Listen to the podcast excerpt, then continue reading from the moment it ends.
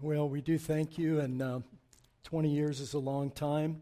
The uh, um, I haven't been here 20 years. I've been here 18. So the church was started before I came. And I do want to acknowledge uh, Gary and Mary. Would you all stand? Dave and Carol, would you all mind standing? And where's Paulette? She hiding?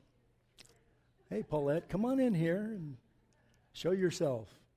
All right, these are the these are part of the only members of the core group that remain at Christ the King. I managed to run everybody else off, so but thank you all. You can sit. Thank you. They they were part of that original group, and uh,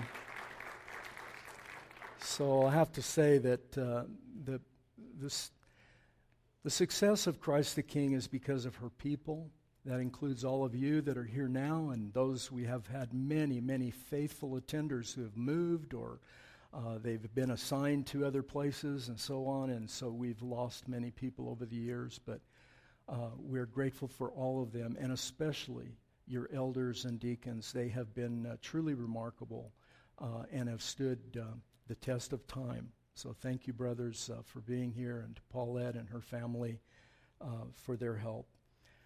We're going to start today a series, and I'll probably continue this for the rest of the year in the book of Romans. Uh, uh, Dawson and I are going to uh, trade off from time to time, and so he'll be doing some other things, and I'll, but I'm going to stay in Romans uh, as long as uh, uh, I can until I get to the end.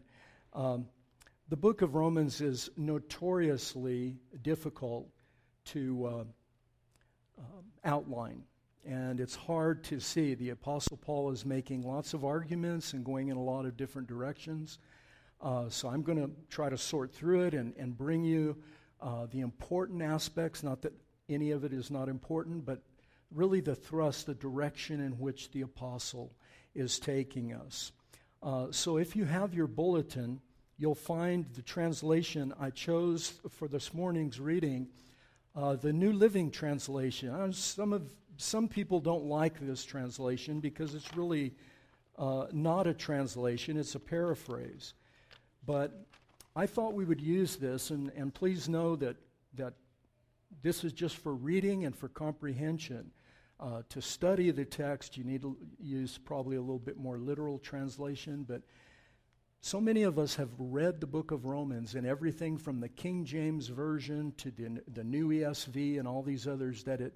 Uh, you can get too used to hearing it. This is fresh and it's simple and uh, it communicates uh, the book very well. So, hear the word of God as I read it to you.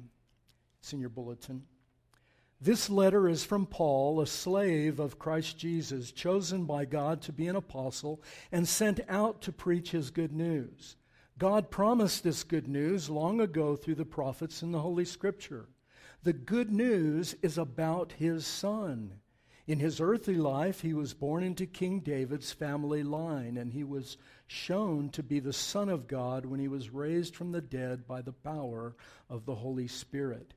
He is Jesus Christ the Lord. Through Christ, God has given us the privilege and authority as apostles to tell Gentiles everywhere what God has done for them so that they will believe and obey him, bringing glory to his name. And you are included among those Gentiles who have been called to belong to Jesus Christ. I am writing to all of you in Rome who are loved by God and are called to be his holy people. May our God and Father and the Lord Jesus Christ give you grace and peace. Let me say first that I thank my God through, Christ, through Jesus Christ for all of you, because your faith in him is talked about all over the world. God knows how often I pray for you. Day and night I bring you and your needs in prayer to God, whom I served with all my heart by spreading the good news about his Son. One of the things I always pray is for the opportunity, God willing, to come at last to see you. For I long to visit you so I can bring you some spiritual gift that will help you grow strong in the Lord. When we get together, I want to encourage you in your faith and I also want to be encouraged by yours. I want you to know, dear brothers and sisters, that I planned many times to visit you, but I was prevented until now. I want to work among you and see spiritual fruit, just as I have seen among other Gentiles. For I have a great sense of obligation to people in both the civilized world and the rest of the world, and to the educated and uneducated alike. So I am eager to come to you in Rome too to preach the good news. For I am not ashamed of this good news about Christ. It is the power of God at work, saving everyone who believes, the Jew first and also the Gentile. This good news tells us how God makes us right in His sight. This is accomplished from start to finish by faith. As the scriptures say, it is through faith that a righteous person has life. This is the word of the Lord. Well, the book of Romans is indeed a famous book. In the New Testament, there's probably not another one that's uh, as famous. This book has changed the lives of many people. I'm sure you know uh, St. Augustine was um, converted to Christianity uh, through reading passages in the book of uh, Romans. Luther, Martin Luther as well, John Calvin, John Wesley, and in our own time, in our day, people like R.C. Sproul, Sinclair Ferguson, Martyn Lloyd-Jones, you can just name any host of modern day scholars whose lives have been transformed. Uh, Jim, Jim and I uh, had the privilege of studying under R.C. at, at uh, Reform Seminary, and I remember R.C. being asked that if he was on, stranded on a desert island, what book from the Bible would he want to take with him? And uh, do you remember which one it was, Jim? The book of Hebrews. And so everybody said, I mean, gosh, you know, wouldn't you like the book of Romans? And R.C. said, Why would I take the book of Romans? I have it already memorized. and he wasn't whistling Dixie, was he? I mean, these guys, we met some guys that had, they were incredible. And R.C. had a, had a photographic memory our Protestant faith also largely rests upon the teachings in the book of Romans, and certainly among people in Reform circles. So we can't overstate the importance uh, of this letter. One commentator, Doug Moo, this is a, a, a, commentator that both Dawson and I really like, uh, he said this If we are to identify a single theme for the letter, it must be the gospel. In our translation, we read good news, good news. But every one of those, four times he mentions it in those opening verses, he's talking about the gospel, euangelion, the good news. If we are to identify a single theme for the letter, it must be the gospel. The word is prominent in both the introduction, these are the first few verses we just read, and the conclusion, which is actually in chapter 15. Chapter 16 is all just his farewells and greetings and so on. It has pride of place in what is usually identified as the statement of the letter's theme. So you have this, this general theme of the gospel, but you also have this, this idea that the gospel communicates to us, which is, verse 16, where he says, I am not ashamed of the gospel because it is the power of God for salvation. Salvation for everyone. Very interesting phrase. What he means is it's for every kind of person in the world. The Jews had two kinds of people in the world Jews and Gentiles. There was nothing else, it was just those two children of God, children of the serpent. That's all it was. And that was the paradigm, the pattern that they followed. And so for Jesus to come and open the door to the Gentiles, as he did on numerous occasions, if you've read the Gospels in the New Testament, was revolutionary. Most of us here are here today are Gentiles. Uh, you, can't, you can't get around the fact that this was earth shattering It had been promised in the Old Testament, but with the coming of Christ, now the door was flung open to all kinds of people rich and poor, barbarians, free, men and women, every race, every nation, every tongue, every tribe. Truly a revolution. There's a famous inscription, and I've shared this with you, I think, in years past, but there's a famous inscription that was discovered called the Priene calendar. It was found on a, on a, a slab uh, in Priene in, in, in Turkey, and it dates back to 9 BC. This is before the birth of Jesus. And listen to what it says. It's translated here in English, but it was written in Greek. The beginning of the gospel, the Evangelion, of Caesar Augustus. Since providence, here's, here's the gospel according to Caesar Augustus.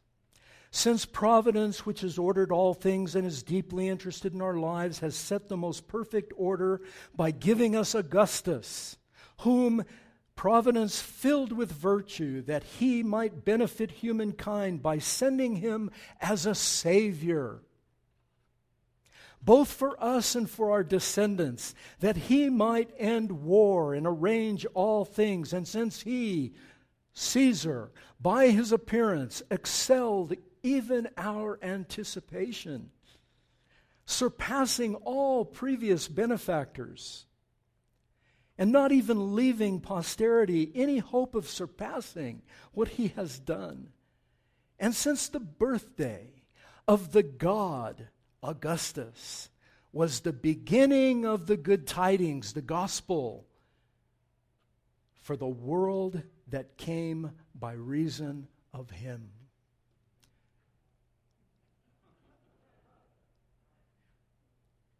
Now, you contrast that with your Bible, with what was written about our Savior. A nobody from nowhere, born in a manger, with nothing to commend him.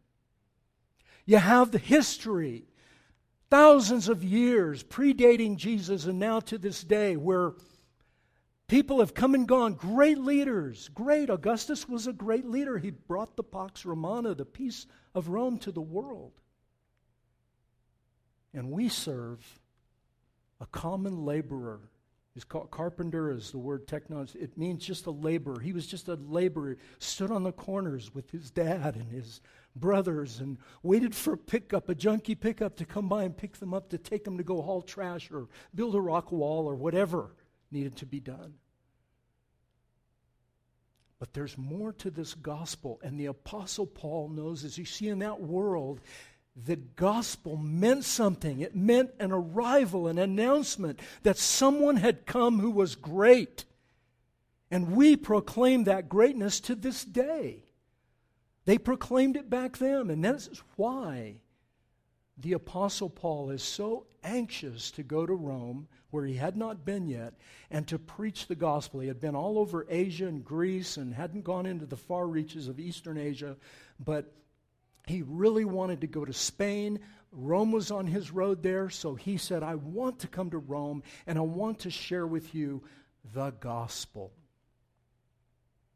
So let's talk about what is the gospel. We'll keep it short today, but uh, the first thing I want to share with you is the continuity that the Apostle Paul is trying to communicate to his audience and something that you and I need to be have always in front of us this continuity that there is not Old Testament and then a break and then New Testament. If you do that, you're going to misunderstand the majority of your Bible. If you don't see the linkage between the old and the new, then most of your Bible just goes away. I mean, the New Testament, Richard Pratt told us, why do, why do you all even bother learning Greek? He said, you should memorize your New Testament in Greek. It's so short. Look, I mean, it's just this little. This is the rest of the Bible. This is the Greek part. In fact, it's not even that much. It's that much. Little bitty. Just, just learn it. Just memorize it because it's really nothing. What you really need is the Old Testament. Because the Old Testament is, is the foundation upon which Jesus came and stood, planted his feet, and said, I am the connection between the old and the new. Me, the gospel, was preached to Adam and Eve in the garden. It reaches back to verse 15 of chapter 3 in Genesis when God promised in what is called the proto-evangelion, the first gospel, I will cause hostility between your seed and his seed, the woman and the serpent. He, the seed of the woman, he will strike your head. You, serpent, will strike his heel. So, in that gospel, there would be an exchange made between the seed of the woman and the serpent. The seed of the woman would deal a death blow, the head of the serpent, he would crush the head, but in so doing, he himself would take an, an affliction, a wound to his heel. And if those of you that have lived here, you know that when, when a snake bites you, where does it get you? It gets you in the leg, and you can die from that. So there was an exchange made. And this proto evangelion is right here in the beginning of our Bible, and Jesus is the link between the two, the continuity. Look in your, in your notes or in your Bible at verses 2 through 4, real quickly. God promised good news long ago through the prophets and the Holy Scriptures. So Paul is reaching back into that soil of the Old Testament and he's saying, what I'm, going, what I'm about to tell you is nothing new. It's been around from day one, Genesis 3. And this is the continuity. It's not a teaching, it's a person. But that person, his identity, who he is, has consequences to the rest of the story. It's almost like Jesus just swept back and scooped up everything that was ever written in the Old Testament and just brought it all into himself like this. I mean, what amazing. Look, the Apostle Paul said. God promised the good news long ago through the prophets and the Holy Scripture. The good news is about his son. In his earthly life, David's son, a royal king. In his heavenly existence, he was declared the Son of God when he was raised from the dead by the Holy Spirit. So you're seeing that everything written came to fruition in his life, in his death, in his resurrection in his person, who he is, and his work. He pulled everything together. So the gospel in the Old Testament, the gospel described God's final victory. People were waiting for this great king, this son of David, this this Son of God. They didn't understand all the things like we do, but they were expecting him to come. And when he came, they got excited. And they said, You know, he's going to overthrow all of our enemies and he's going to bring in the kingdom. And Jesus did it.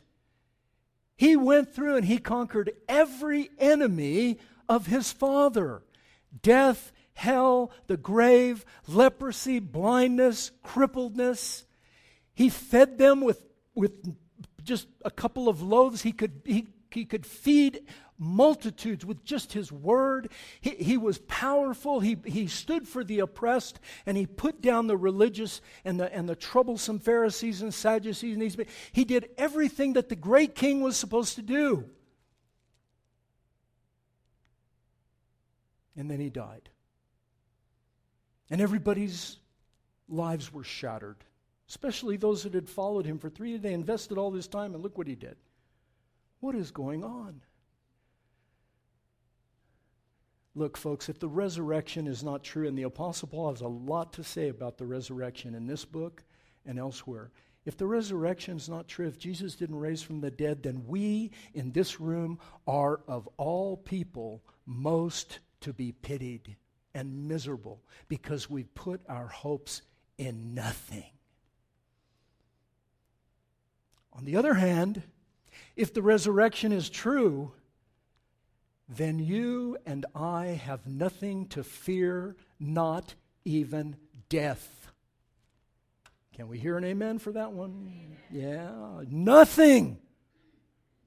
No politics, no dangerous criminals, no world powers, no mark of the beast, nothing.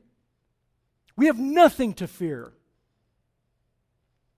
That doesn't mean that you're not to be as wise as a serpent and as harmless as a dove. But what it does mean is it should reorient us as it did the Apostle Paul and as he hoped to, to communicate to Rome a reorientation of what is down here in the inside of us.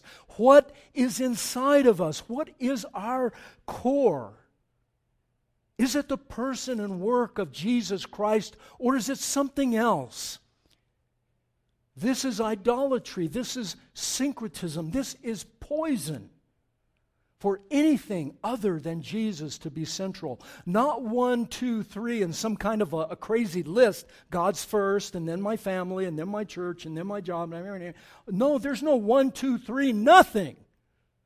There's one. And everything else orbits around him job, work, family. He doesn't ask us to put in, He doesn't want anything present in your life. Nothing could possibly be above Him. So He says, Don't bring it in my presence. Trust me. And the Apostle Paul, his whole life was lit on fire by that idea that the king has come. We're to announce and proclaim his greatness and his glory, and nothing is to be feared. And everywhere we go, we can touch, and it will become life because he's the life and the light of the world. Glorious. And how does this happen? A new identity. We see who Jesus is, and in theology we call it uh, his person and his work. That sort of encapsulates everything he is his person, who he is, his works, what he has done.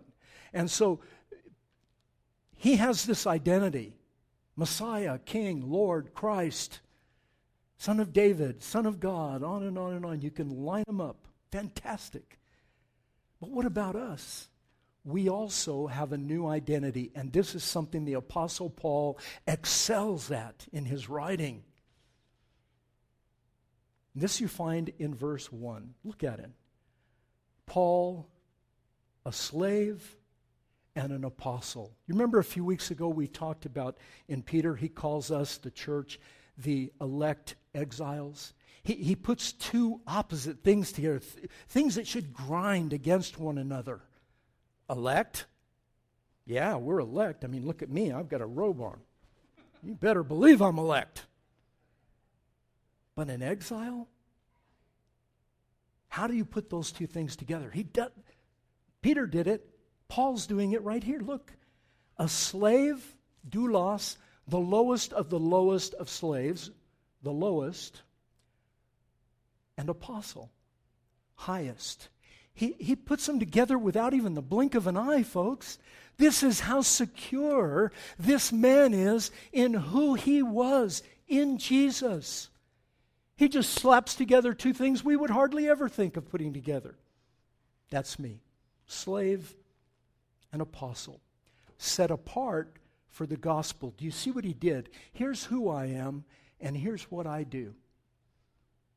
I'm a slave, but I'm an apostle. And in both capacities, I'm set apart for the gospel. And so are you, and so am I, and so was everyone in Rome. Paul had just, he had this special office that he went and he did, and you have special office. I don't know where all of you work, but wherever you work, live, and, pray, and play, as Randy Pope says, that's where you are uniquely called to proclaim the gospel it, with your life, with your words, with your kindness, with your, as Dawson said, if you we should be gentle and humble.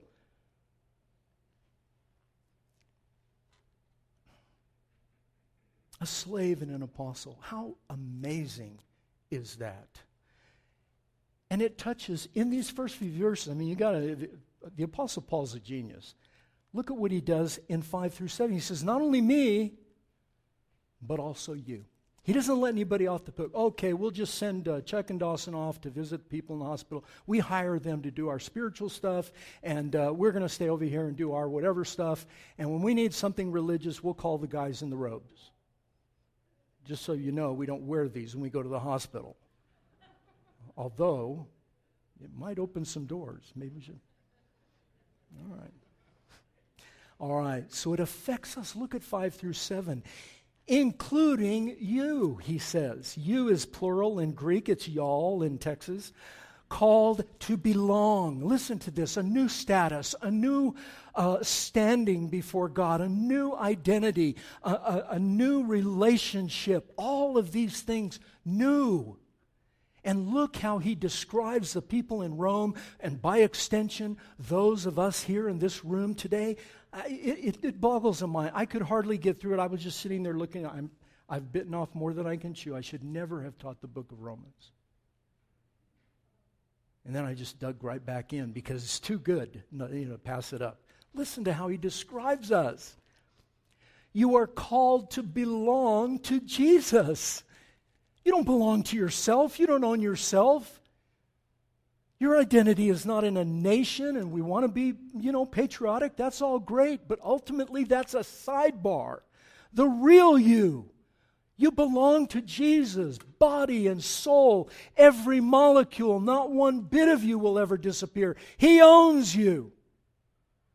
And He loves you. Look what He says called to belong to Jesus. In Rome, all of you in Rome are loved, called to be saints through Jesus. Listen what he says. We have received grace and apostleship. Apostleship there is that that applies to all of us, messengers of the gospel. Obedience, this I love this phrase.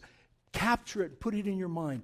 Obedience grounded in faith. In other words, when you obey Jesus, it's no longer because you think you got to get something from Him, acquire some merit, be a good person so He can let you into heaven. No, your obedience is grounded in faith in Jesus Christ. That, your identity, being beloved by Him, and trusting Him, knowing that nothing to fear, is the motive for our obedience. It becomes the driving force of your life in everything, everywhere.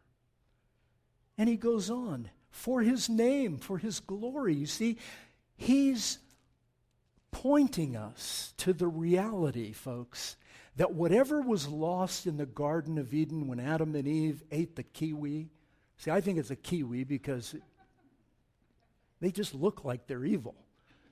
Until you cut into them, then they're not too bad. But I mean, really, from the outside, yikes, that's the forbidden fruit.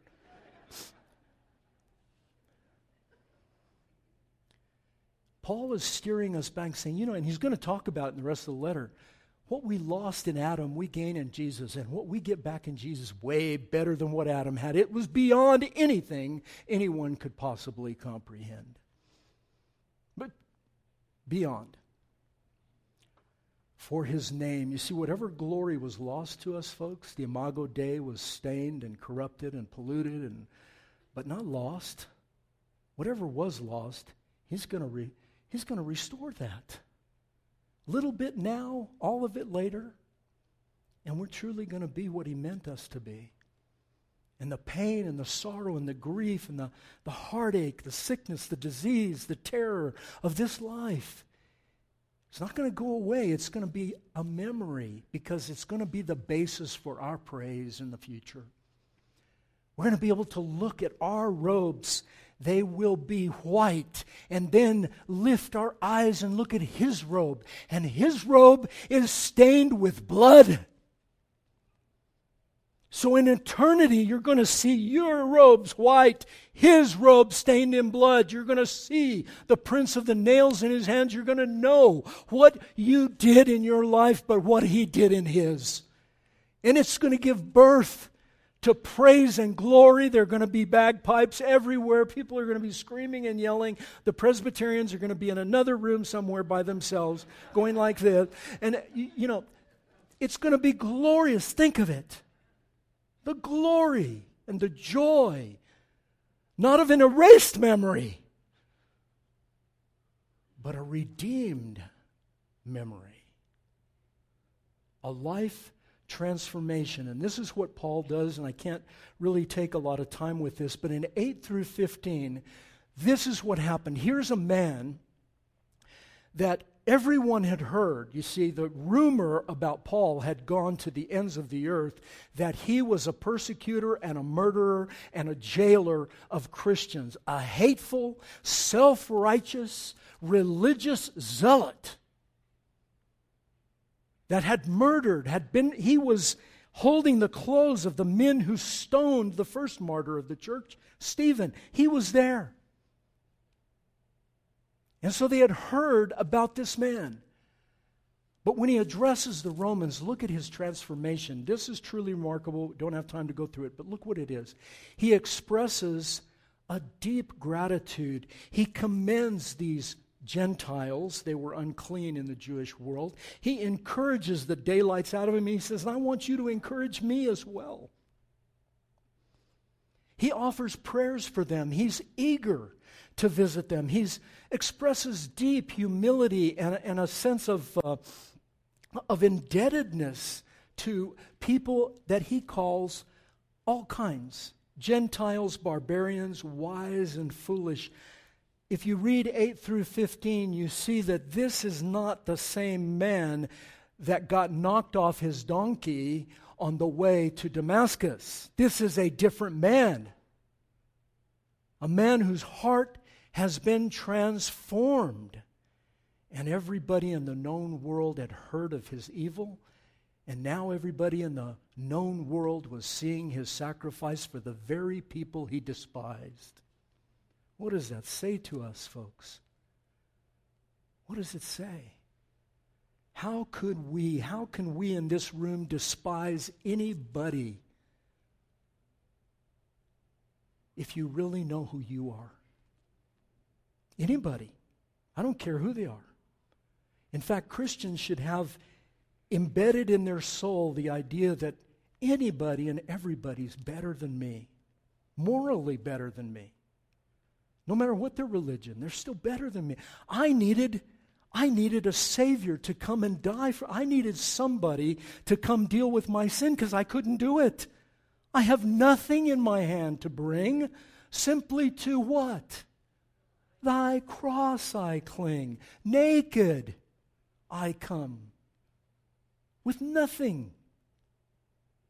And yet, the church has been rife with self righteousness and self justification, no better than in the world. And here, the Apostle Paul, he he's not even uh, barely a dozen verses into this letter, and he's already laying the groundwork for the majesty of his teaching later, which is all based on the reality of this gospel, this good news. Jesus came, he is the king, but the king died for you to deal with the enemy of your soul because Rome was easy. Do you get it?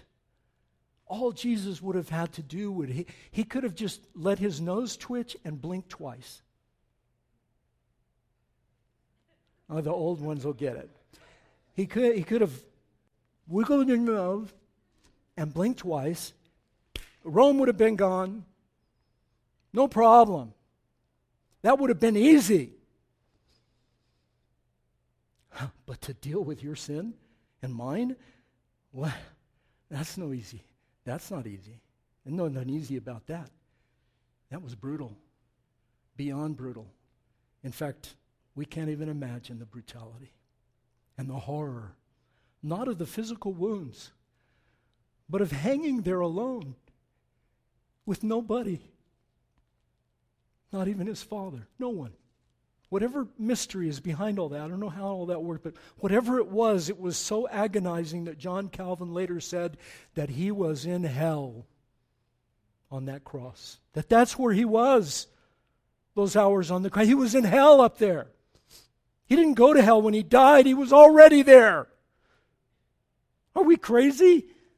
Not to see it, not to embrace it. The Apostle Paul, he, he is loading his guns. He's filling the magazine because he's going to just spray everybody. with this truth to transform us.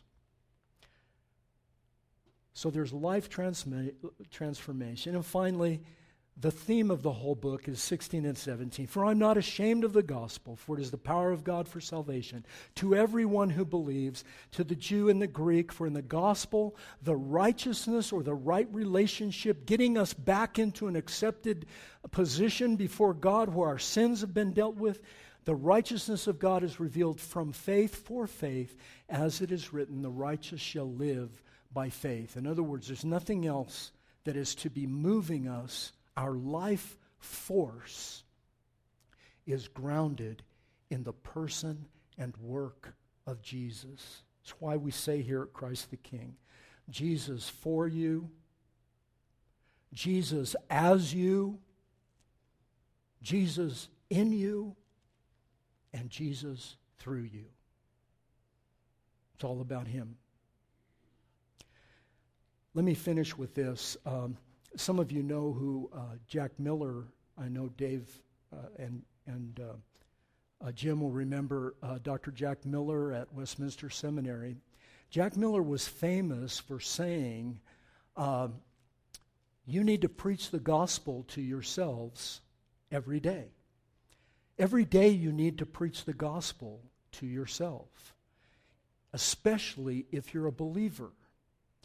Jerry Bridges, who was um, uh, the head of the Navigators, very renowned uh, scholar and pastor and, and, and leader of the church, the Navigators had this, this diagram, and I wish I could draw. I love to draw, and I don't know, I don't have my board, but imagine a, imagine a line with birth, line, and death. Okay? And Jerry Bridges would teach his, his navigators the idea that the most important day in a person's life is the day of their conversion. So when you take, and we do this in the journey, by the way, those guys, you guys have been in the journey know that we have that same chart and we do all this stuff. You, you, your life, then Jesus, cross, and then after that. And so Jerry Bridges, for years, taught that before you become a Christian, you need the gospel. And after you become a Christian, you need what? What? Discipleship. In other words, the gospel was to get you there, discipleship was get, to get you on the other side, to grow and to become, you know, the great saints that we all are now. And then he met Jack Miller, and Jack Miller said, Boy, that's a terrible that's a terrible thing. You know, you're you're preaching uh, salvation by merit. What? You're teaching salvation by merit. Of course, Jerry Bridges was humble, and so he said, "Well, explain it to me, Dr. Miller." And Jack Miller said, "Every day of your life, the only thing that is going to get you through is not your discipleship." It's not about your discipleship. Disciple, as important as it is, it's not about that. It's about the gospel. You need the gospel before. You need the gospel after. You need the gospel the day you close your eyes in death. You need the gospel all along. In fact, the, the gospel is the only thing that will energize your discipleship. Listen, if you get them backwards, you don't have Christianity anymore. You got something else. And if you want that, go get it. But I've already failed for 67 years. I've been a failure, so I don't want to go get that. I want to run to Jesus. My goodness. Who do we think we are? I'm going to make it by discipleship. No, you're going to make it by the gospel, and you will become a disciple, and that will change everything. And as Dawson told us last week, who you are determines what you do. And listen to this, folks. The Apostle Paul is going to spend 11 chapters telling you who you are. And then in chapter 12, after he has just filled you to bursting with the reality of who you are and what Jesus has done for you, then in verse 1 of chapter 12, he's going to say, Now, therefore, because of all this, put your life on the altar, put yourself to death for him. This is, look, Now you can do it. Now you can live for Him. Not for merit's sake, but for Christ's sake. To honor Him, to glorify the name of this one, this glorious one. Thank God for Jerry Bridges and Jack Miller. Discipleship, Dr. Miller said this discipleship and the gospel belong together because the gospel must provide the grace that energizes our discipleship. Will you trust this great God who did this for you? Will you put your life into his hands? I hope you will. Let's pray. Father, we are uh, incredibly grateful as we open this magnificent letter that Paul wrote to the people in Rome, both Jews and Gentiles, and we ask that you would have mercy on us, help us, open our ears to the reality of how much you truly have loved us and what you've done for us in the person. We could never pay you back. We don't have any means of paying you back. And we should rejoice in that that you love us that well and so fully that you would give your Son, and that we can follow this one, our Lord, our Savior. And in a moment, Father, we're going to partake of his body and blood as a symbol, a sign, and a seal of your great love for us. Help us, save us, and have mercy on us, O God, according to your grace. Amen.